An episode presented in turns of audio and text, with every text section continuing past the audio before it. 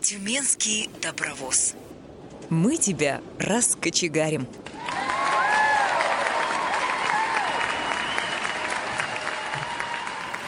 Вы слушаете повтор программы. Всем здравствуйте! В эфире Тюменская студия «Радио ВОЗ». У микрофона Юлия Бушнева. И с нами э, также Борис Халин и Иван Черенев. Ребят, мы вам очень благодарны. Сегодня 31 марта. А, на дворе весна. У нас в Тюмени сегодня плюс 6 градусов. А, снега почти нет. Солнце светит очень ярко. Прямо весна, весна. Природа торжествует. Душа поет, летит в полет. Да, что-то я стихами тут заговорила. Эм, ну, действительно, душа торжествует, но еще не по поводу того, что пришла э, весна, а потому что у нас сегодня очень интересные гости. И действительно, повод есть, повод, торжественный повод, ведь э, наша Тюменская библиотека для слепых отмечает в этом году свой 55-летний юбилей. Ура!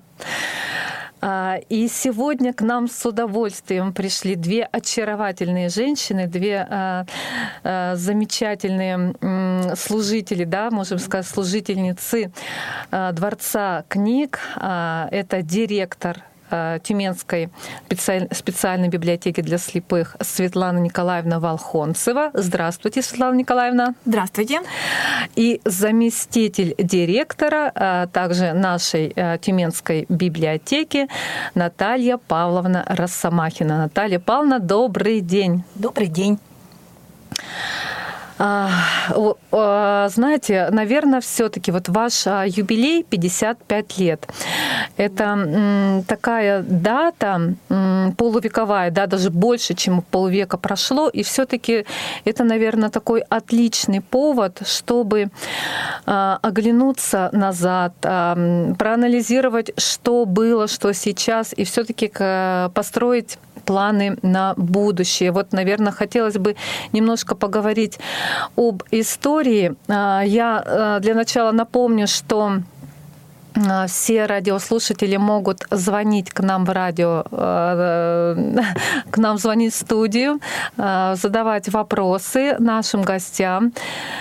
Э, по номеру телефона 8 800 716 45, а также по скайпу radio.voz. Итак, давайте с вами немножко окунемся в, назад, вглубь создания, э, развития библиотеки. Расскажите нам э, что-то, что-то вот какие-то интересные исторические факты. Ну, наверное, начну я. Mm-hmm. Расскажу о том, что мы, когда отмечали 35-летний юбилей нашей библиотеки, очень хорошо покопались в архивах.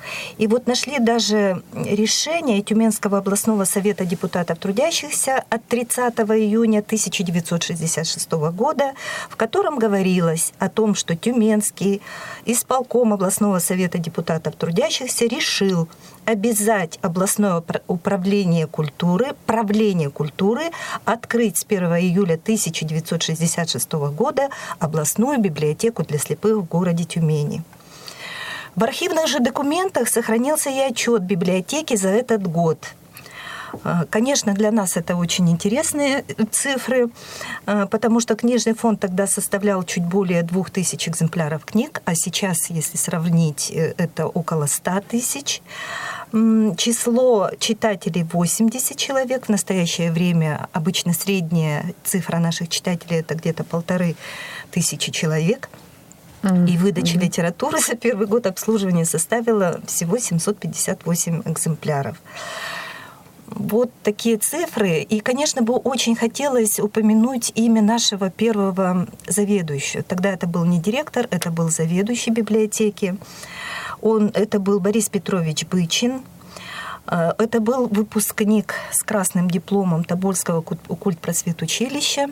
Он стоял у истоков создания нашей библиотеки, он был первым организатором ее, потому что вот по воспоминаниям самого Бориса Петровича, э, мы знаем, что когда принимали библиотеку, когда вот только-только она открывалась, была куча книг, которые лежали в бессистемном абсолютном порядке. Не было стеллажей, не было каталожных ящиков, никакой другой какой-то библиотечной техники. И все это Борису Петровичу пришлось э, делать и заказывать эти стеллажи и так далее. Э, по работу по обслуживанию читателей приходилось параллельно вести вот с обустройством библиотеки с первого, где-то с начала октября, вот тоже мы знаем по архивным источникам, наша библиотека уже начала проводить мероприятия. Тогда сначала был один специалист, Э, Борис Петрович Бычин был и начальником, и подчиненным, как он писал в своих воспоминаниях, в, един, в одном числе. Потом появились еще двое специалистов, и вот уже э, за последние 4 месяца 1966 года в библиотеке было проведено 10 мероприятий. И что самое показательное для нас, эта традиция сохранилась на протяжении всей пяти, полувековой, можно сказать, истории библиотеки, э, был проведен конкурс, городской конкурс э, чтецов по системе Брайля, в котором приняло участие 18 человек. Э, поэтому можно я добавлю, что да, да, да. на протяжении 20 лет со дня своего открытия спецбиблиотека находилась в здании учебно-производственного предприятия ВОЗ. И это во многом облегчало доступ к библиотеке а, сотрудников. Поэтому... Читатели, да, скорее. Да, читатели, да. Поэтому почти все сотрудники были читателями. На предприятии проводились громкие читки.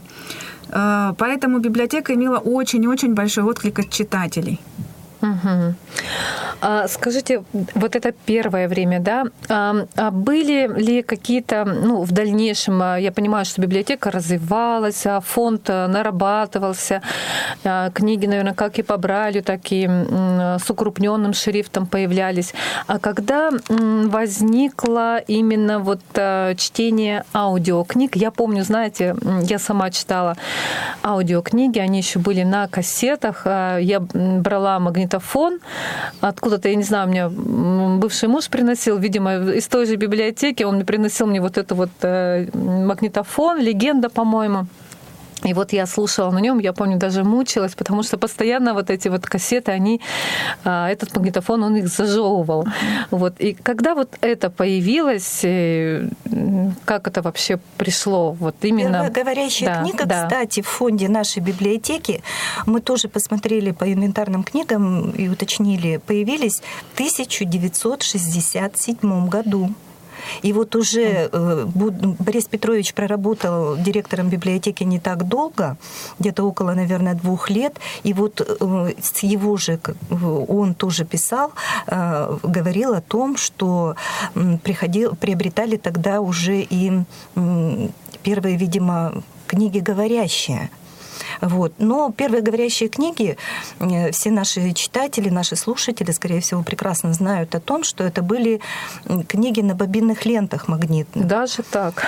Конечно, конечно. Угу. Первые книги вот в нашей библиотеке были именно такие. Были магнитофоны. Магнитофоны для первых говорящих книг тоже были абсолютно разные а, были со скоростью книжечки на бобинах на рулонах, как мы их называли, рулонные еще книги, со скоростью и 9 э, сантиметров в секунду движения ленты, и э, со скоростью, первые книги со скоростью 19, потом со скоростью 9, потом были на четверке, а потом только появились книги на скорости 2,38. И вот, э, Юля, о тех книжках, о которых вы говорите, угу. книжки на кассетах, первые книги на кассетах стали появляться уже в 80-х годах где-то примерно год 1985, вот так.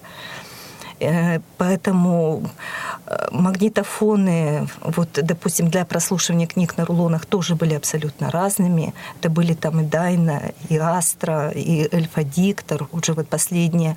Магнитофоны для прослушивания книг на кассетах тоже абсолютно разные. И Легенда, и Протоны, и другие Айва был такой магнитофон, ну, Panasonic.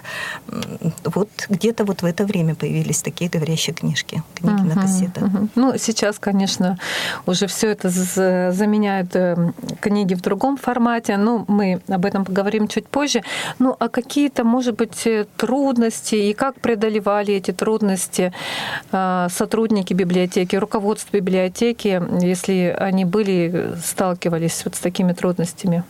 Или все шло, может быть, гладко, вот как по накатанной, шло и шло и постепенно?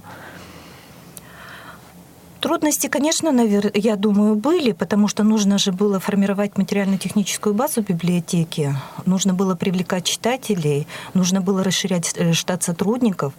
Естественно, трудности были. Как, как без этого нет движения вперед, угу. я так отвечу. Ну, и одно время возникли же трудности с помещением, когда, да, да. когда в 1986 году выселили библиотеку из, а, с предприятия, и два года она находилась на территории библиотеки филиала да, городской. Да, да, да. И только потом, уже в 1988 году, в феврале, состоялся переезд в то помещение в жилом доме на первом этаже, в котором библиотека находится по сегодняшний день.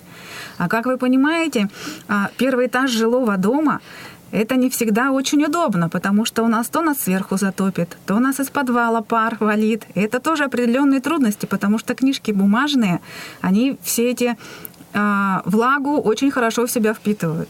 Поэтому по сегодняшний день мы с такими проблемами сталкиваемся. Потом угу. началась компьютеризация. Библиотеке нужно было не отстать в этом ритме от жизни.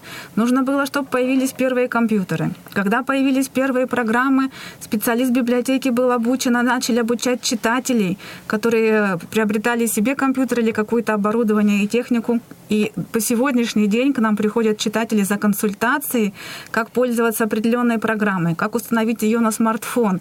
Поэтому библиотека до сих пор сталкивается с трудностями, когда, например, а, наш предприятие, ой, местная областная организация ВОЗ выдали последнюю модель тифлофлешплееров, которые сотрудники библиотеки еще не видели, а люди прямо напрямую, получив ее в ВОЗ, идут к нам в библиотеку, вам, научите да? меня пользоваться. Угу, да, поэтому угу. мы стараемся, чтобы в фонде библиотеки какие-то модели определенные тифлофлешплееров были, чтобы мы сами умели ими пользоваться и Конечно. учили этому да, учили читатели, потому что надомники, они ведь не могут прийти в библиотеку. И когда девочки-сотрудницы возят им книжки на дом, они прям на месте оказывают им помощь, когда то кнопочка заела, то скорость не та, то еще что-нибудь. Угу. Уже даже хотя бы с этого. И трудности всегда были в выборе книг. Если плоскопечатные простые книги ты можешь пойти и купить какую хочешь, то наши читатели зависят от того, какие книжки переводят в говорящий формат, либо в формат Брайля. Uh-huh, uh-huh. Вот особенно меня поймут многие региональные библиотеки, которые сталкиваются с дефицитом краеведческих книг. На базе нашей библиотеки есть небольшой издательский комплекс по Брайлю, и вот книги наших местных писателей а, мы можем издавать к мероприятию, к встрече с писателям. А, какие-то памятные даты наши тюменские авторы. Вот в прошлом году мы издали книжки военной тематики. Вот экземпляров 15, около 15 книг мы издаем названий наших местных, чтобы наши читатели имели возможность познакомиться с такими книжками. И опять же говорящие книжки, опять же, записывают те, которые больше известны, с тюменскими, с региональными опять проблема. Поэтому наша библиотека второй раз в 2020 году провела конкурс областной региональный «Говорящая книга незрячим читателям» именно по записи региональных наших авторов. И мы очень благодарны всем участникам, кто принимает участие в таких конкурсах, потому что бывают настолько качественные, хорошие работы, что мы планируем самые лучшие разместить даже а, в онлайн-библиотеке «Логос». Угу, угу. Светлана Николаевна, а, то есть я правильно понимаю, что вот а, аудиокниги записываются не в соответствии с потребностями, так скажем, читателей, да? А, или как это вообще, как это формируется? Я почему-то думала, что существует какой-то не знаю, ну, не опрос, да, а какая-то статистика, а, чем больше все-таки увлекается, допустим, читатель а, ну, современное наше время, да, потому что все равно и у молодежи вкусы меняются, там, и может быть, и у пожилых, там, ну, все равно меняются какие-то предпочтения. Как это вообще все делается? Ну, те книжки, которые официально издаются, например, Логос, да, угу. они план на год тоже имеют. То есть, как все люди, мы живем план отчет, план отчет. И поэтому наши местные региональные библиотеки по всей России могут написать заявку, что наших читателей, допустим, в говорящем формате интересует такая-то книжка. Угу. И они тогда собираются, как обычно это бывает, комиссия, которая решает, будет эта книжка издаваться в таком формате, либо нет. Но у многих библиотек есть возможность э, записывать книжки самим, у которых есть э, звук от студия. И тогда они уже исходят из своих потребностей. Мне очень понравилось а, в Санкт-Петербургской библиотеке, где у них есть маленькие кабинки для записи студентам.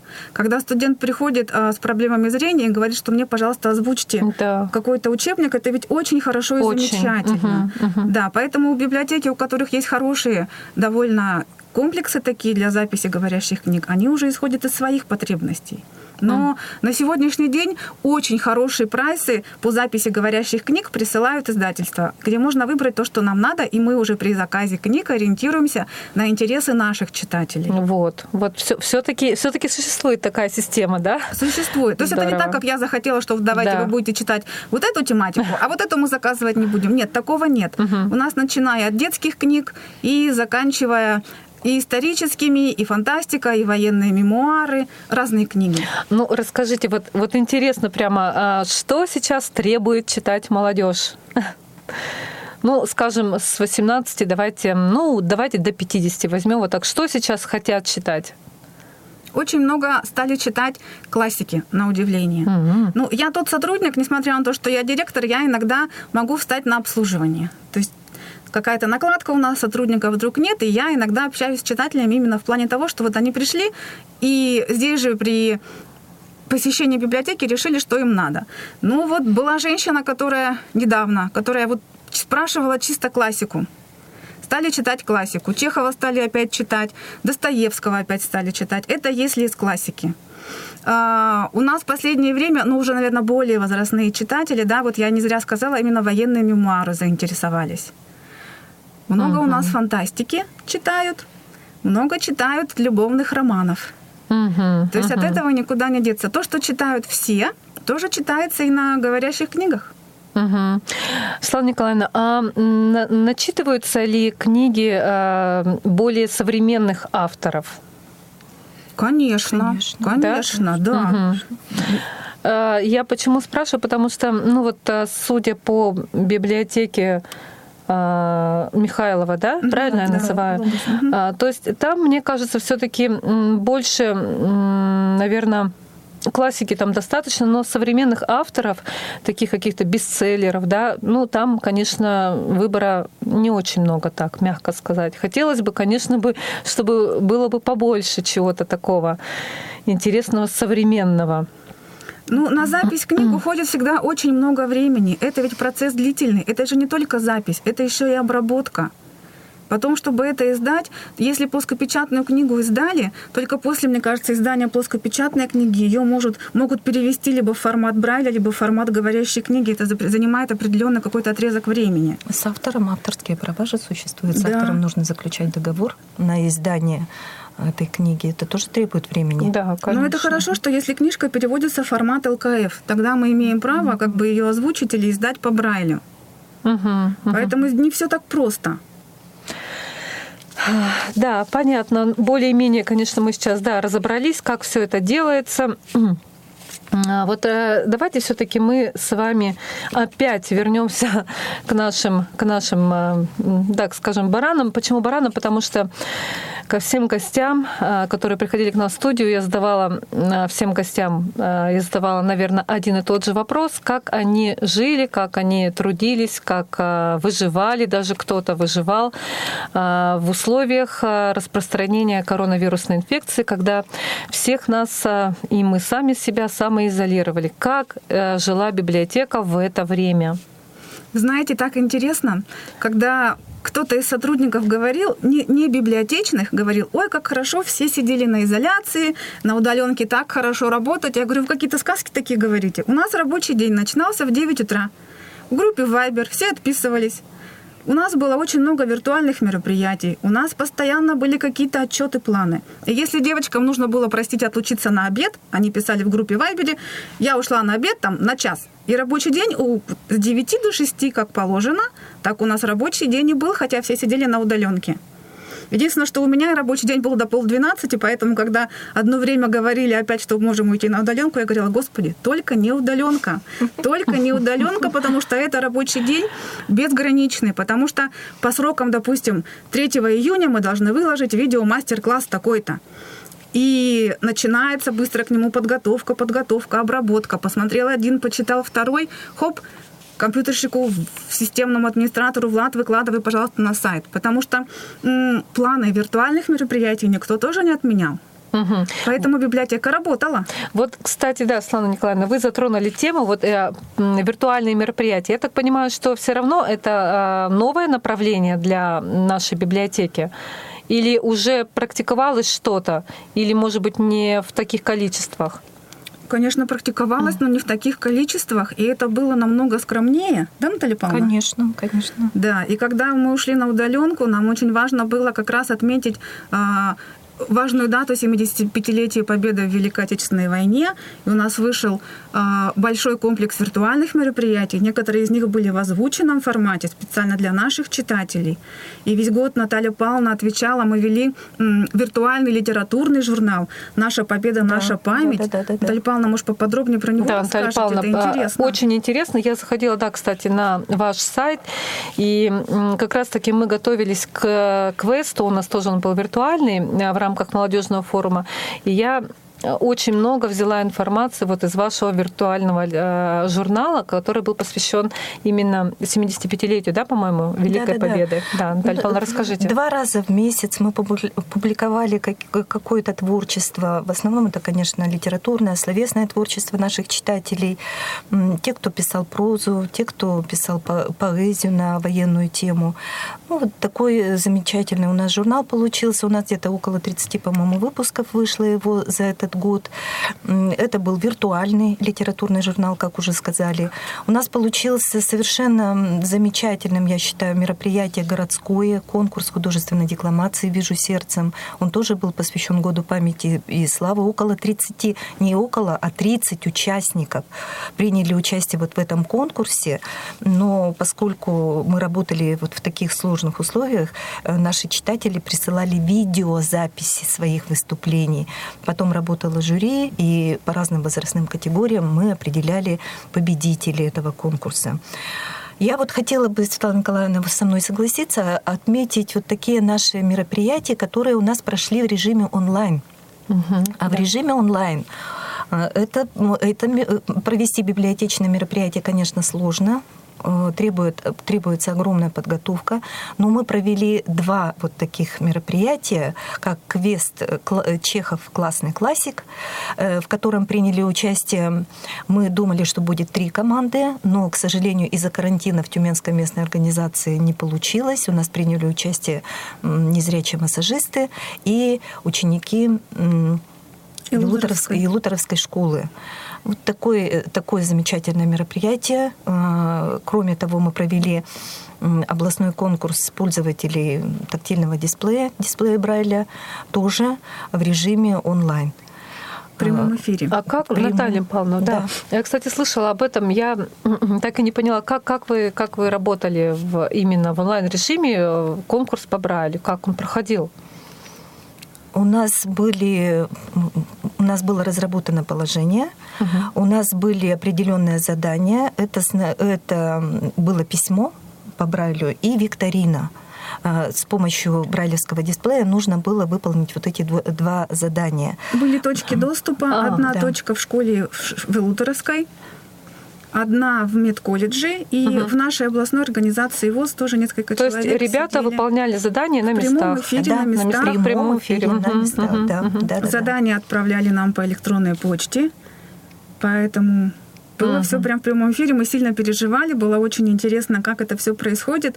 Особенно интересно было во время квеста наблюдать, как ребята обсуждают какие-то свои uh-huh. решения задач. Это прям захватывающе. Но еще, знаете, тоже нужно сказать, что именно вот благодаря библиотеке Получилось так, что нас потом очень-очень благодарил, например, и Лутеровский филиал колледжа за то, что мы им помогли настроить в работу так, брайлевский дисплей.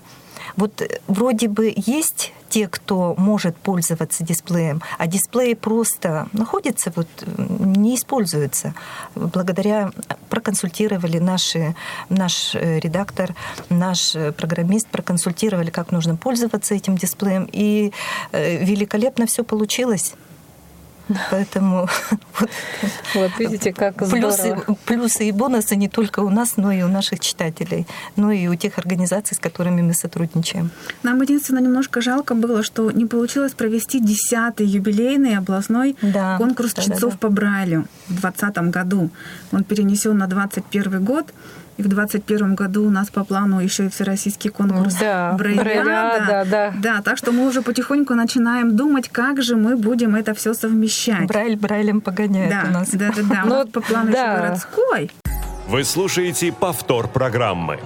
Кстати, вот про Брайляду вот мы заговорили, я хотела вам в конце этот задать вопрос. Ну, раз уж мы заговорили, как планируете проводить? Может быть, какие-то новые э, есть направления или, или пока все так же будет? И сколько вообще планируется участников? Пока извест, э, известна ли сейчас вот эта информация? Пока никакой информации нет, но в условиях сегодняшнего дня больше 50 человек собираться нельзя. Угу.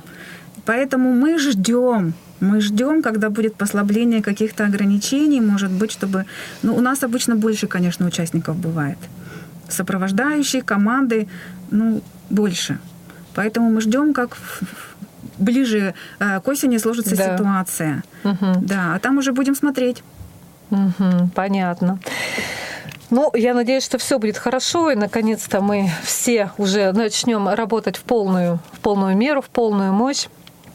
25 февраля а, на базе областной библиотеки имени Менделеева правильно говорю?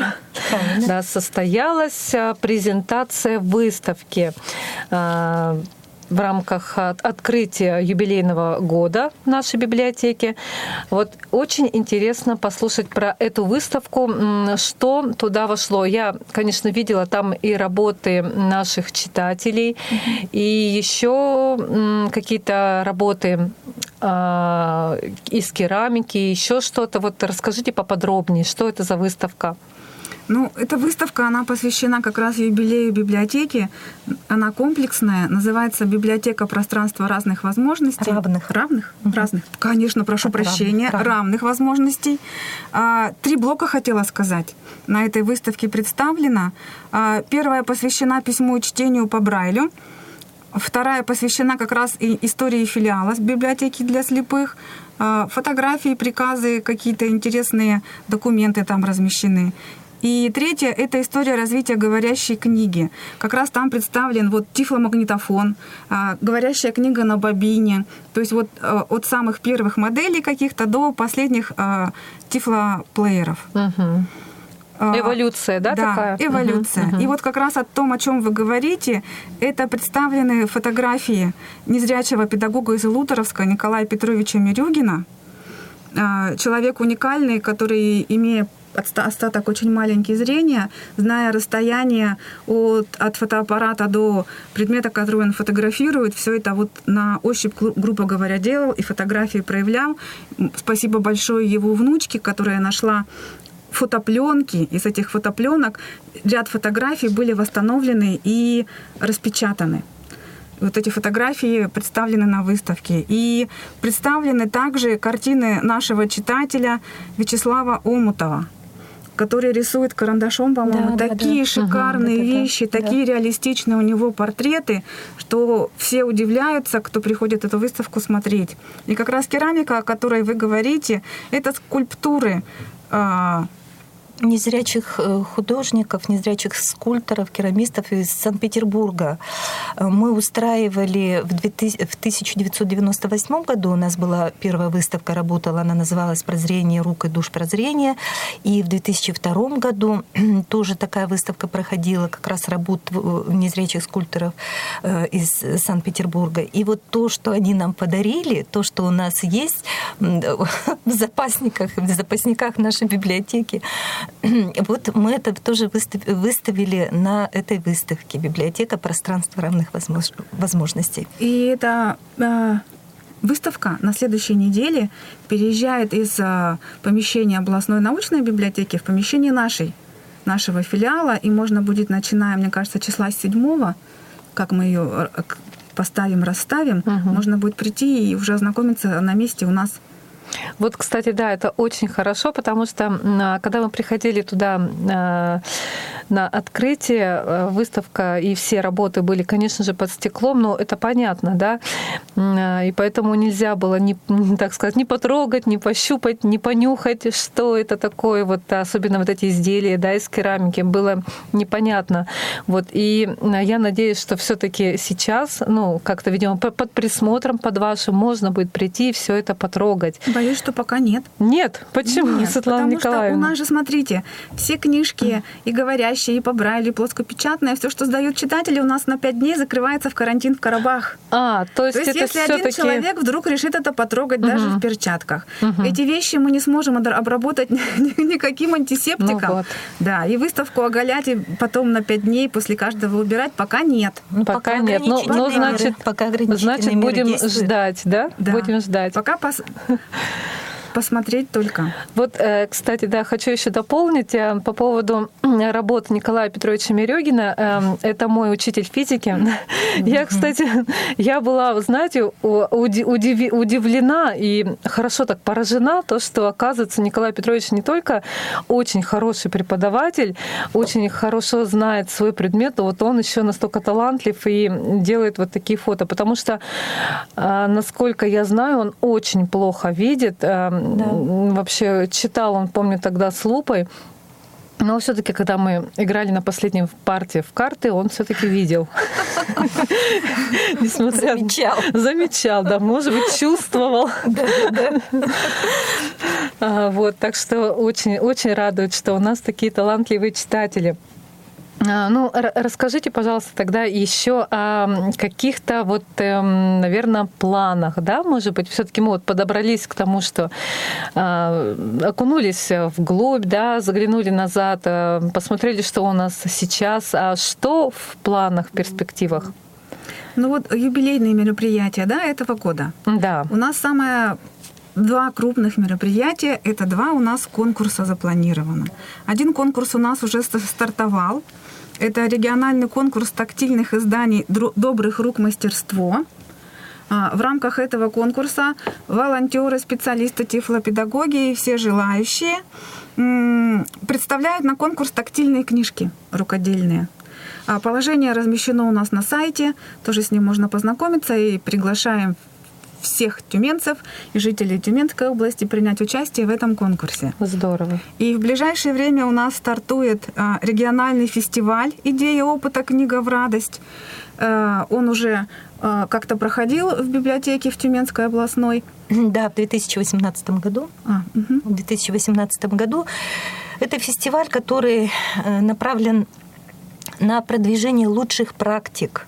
И причем вот не только библиотек, а учреждений разной ведомственной принадлежности по работе с книгой, по продвижению чтения в среду особого читателя. Э, ну, поскольку он проводится в рамках 55-летия нашей библиотеки, мы решили, что целый э, раздел, может быть, будущего сборника, это такое заочное, в общем-то, мероприятие. Mm-hmm. Скоро, я думаю, положение появится о нем. Я думаю, целый раздел от этого сборника. Сборник мы, так же, как и сам фестиваль, называем «Книга в радость». Мы разместим в этом разделе работы специалистов именно нашей библиотеки. Угу. Это, я думаю, будет тоже передача какого-то определенного нашего наработанного, наработанного опыта э, с читателями, которые имеют ограничения, особенности здоровья. Угу. Понятно. Ну, видите, у вас э, сколько мероприятий, таких крупных мероприятий, да, э, в которых э, могут поучаствовать и читатели, и сотрудники. И это здорово. А, знаете, вот, вот если обобщить и сравнить то, какая была библиотека ну, не знаю, может быть, до 2000-х, и какая она сейчас. Вот, вот на ваш взгляд, э, что такое современная библиотека, библиотека в условиях нашей современной жизни? Ведь э, все таки сейчас у нас э, есть, ну, я не скажу, что это аналоги, нет, а, но а, есть э, другие, так скажем, источники, в которых можно почерпать какие-то знания, хотя, на мой взгляд, наверное, библиотека не сравнится ни с интернетом, ни с э, какими-то там другими, может быть, там источниками. Почему?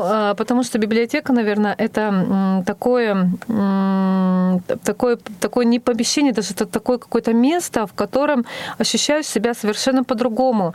И когда ты читаешь книгу в библиотеке, мне кажется, знания, они приходят в тебя как-то глубже, что ли, как-то осознанней. Я сама с пяти лет читала, любила ходить в библиотеку и прочитала там почти все книги, которые более-менее были для моего возраста. Э, мечтала всегда, ну, не всегда, если честно сказать, я мечтала стать библиотекарем где-то вот, ну, наверное, класса до пятого, но, к сожалению, моя мечта не сбылась. Вот. И какая же все таки библиотека сейчас а, Расскажите вот ваше мнение. Вы знаете, как показал вот опыт пандемии, когда люди насиделись дома, оказывается, библиотека — это вот еще и место общения. Да. Потому что к нам читатели ходят общаться и между собой, и в том числе и с сотрудниками. Некоторые читатели звонят, у нас же обслуживание сейчас по предварительной записи, и говорят, запишите меня в тот день, когда будет на обслуживании Людмила Анатольевна. Или звонит читатель и говорит, То есть есть любимчики дайте уже. мне Ольгу Анатольевну. Да, да, у наших читателей есть вот некий человеческий контакт. Угу. Вот библиотека — это сегодня место, когда а, и чтение, и общение, и развлечение, и познание, и игра. То есть все в одном. В библиотеку ходят и на квесты, и на различные мастер-классы, чему-то научиться новому. В библиотеку идут и за книжкой, в том числе и пообщаться. Пообщаться с интересными людьми, которых библиотека приглашает к себе в гости. То есть на сегодняшний день библиотека и такая квинтэссенция, да, некрасивое слово, но это вот как раз сбор как раз всего, что можно и что нужно людям на сегодняшний день. В интернете, да, есть и форумы, ты можешь пообщаться и в прямом эфире, но вот живое человеческое да. общение ничто не заменит. Когда собираются люди, а, у нас опять возник вопрос, э, спрос у читателей на Тифлокинозал «Доступное кино», когда они приходят, собираются и вместе смотрят фильм, и после этого фильма, виденного уже, простите, 300 раз ими, но они по новой, с каким-то новым энтузиазмом энтузиазмом начинают его обсуждать. Вот в первую очередь библиотека — это общение, это люди. Ни книги, ни фонды — это люди. Вот. Ну, конечно, и предоставление uh-huh. качественной, доступной, систематизированной, проверенной информации — это тоже библиотека. Ну, да, да.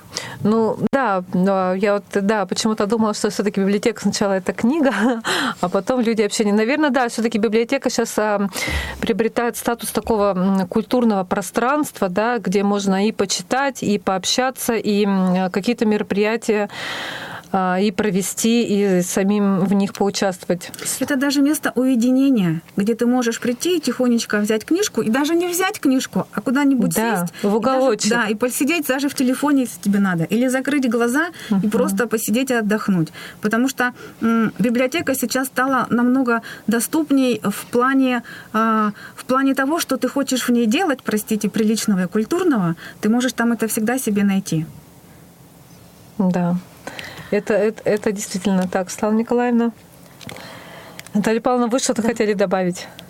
Я хотела сказать, что вот приближается Библионочь, но поскольку мы прошли вот такие сложные пандемийные времена и до сих пор их проходим, э, Библионочь у нас будет проходить и в офлайн, как сейчас принято говорить, э, будут проходить обычные живые мероприятия, и в том числе и онлайн мероприятия. Поэтому мы хотели бы вот проанонсировать и пригласить наших читателей. Я думаю, все равно кто-то из них регулярно слушает радио ВОЗ, вот, да. Э, чтобы они приходили, чтобы они имели в виду, что скоро, вот сейчас мы уже начинаем готовить такую замечательную акцию в поддержку чтения, как «Библия ночь» 2021. Да, «Библия ночь», она проходит по всей России, поэтому мы приглашаем всех слушателей радио ВОЗ познакомиться, может быть, чуть попозже, может, некоторые библиотеки уже выложили расписание своих мероприятий и обязательно принять в них участие. Угу. Это какого примерно, когда будет 23-24 апреля. Апреля, 23-24 апреля. И с, со скольки до скольки примерно? Нашей, какое-то время. Ну, вообще Библию ночь предполагает Библию ночь. Да. Специфика ну, нашей работы, да, так. предполагает, что у нас мероприятия будут с 16 до 19. Но, допустим, областная научная библиотека обычно это делает до 11 до 12 ночи. То есть каждая библиотека выбирает то расписание, которое необходимо ее читателям и пользователям.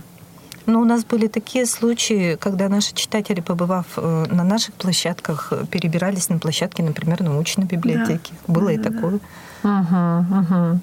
Такая Библия ночь путешествий, путешествия, да, да, из одной библиотеки в другую. Да, ну, да, здорово, да. здорово. Кстати, да, по-моему, в прошлом году, а, нет, в прошлом году нет, позапрошлом году я тоже была у вас на, на мероприятии Библия ночь. Было очень здорово, было очень весело, потому что нас встречали с песнями, с танцами, чуть ли не с а, пирогом с солью. Там. Было очень здорово, вот серьезно. С баранками да. мы как-то встречали, да? Юля, кстати, вот пользуясь прямым эфиром, хочу сказать, что у нас еще одна акция проходит. 10 uh-huh. апреля у нас состоится тотальный диктант. Если хотите проверить свою грамотность, пожалуйста, приходите. Вот так. Вот Наталья Павловна, Наталья Павловна зазывает да, уже да, всех да, на, на диктант. А, здорово. А, время у нас подходит к концу. Наталья Павловна, Светлана Николаевна, вот э, хотелось бы, знаете, услышать от вас э, какие-то слова нашим читателям. Может быть, кто-то э, перестал ходить в библиотеку вот в связи, может быть, с пандемией или с какими-то новыми нашими современными вот эм, интернет, я не знаю, как это сказать, пространствами. То есть, э, ну вот что-то скажите, чтобы люди шли к вам в библиотеку и, несмотря ни на что, все-таки читали книги. Вы знаете, это такая тема, всегда просят сказать и пригласить кого-то в библиотеку. А у меня нет слов, чтобы приглашать людей в библиотеку.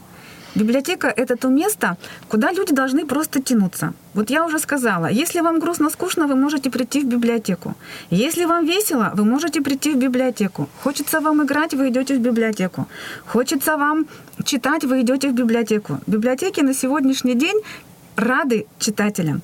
То есть, если раньше библиотека была больше фондохранилищем, когда собирали книги, то на сегодняшний день все библиотекари, я уверена, на 100% рады живому общению, живому читателю. Вас там всегда с добротой встретят, вам помогут, ответить на все ваши вопросы. Да, я скажу, завершу вот такой спич э, Светланы Николаевны тем, что мы абсолютно всем рады. Рады, как мы всегда говорим, рады всем и каждому. Так что мы всегда ждем, наша дверь всегда открыта. И это здорово, что действительно у нас такие а, а, сотрудники. И я вам желаю, Елена, ой, Наталья Павловна, Слава Николаевна, вам всего доброго, чтобы к вам а, приходило можно больше радостных читателей. Вам всего доброго, удачи вдохновение. Э, до свидания. Спасибо. Всего доброго. Тюменский добровоз. Мы тебя раскочегарим.